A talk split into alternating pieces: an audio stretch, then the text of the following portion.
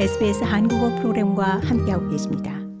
파울로 벤투 감독이 이끄는 한국 축구 국가대표팀이 가나와의 2022 카타르 월드컵 조별리그 H조 2차전에서 2대 3으로 패했습니다.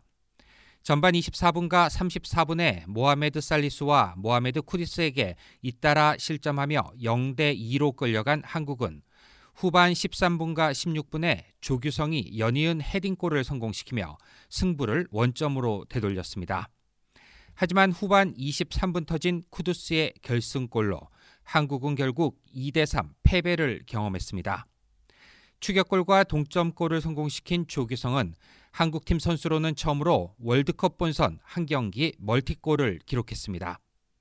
한국은 이전 월드컵에서 한 대회에 두 골 이상을 넣은 선수는 있었지만 한 경기에서 두 골 이상을 넣은 선수는 조규성이 처음입니다.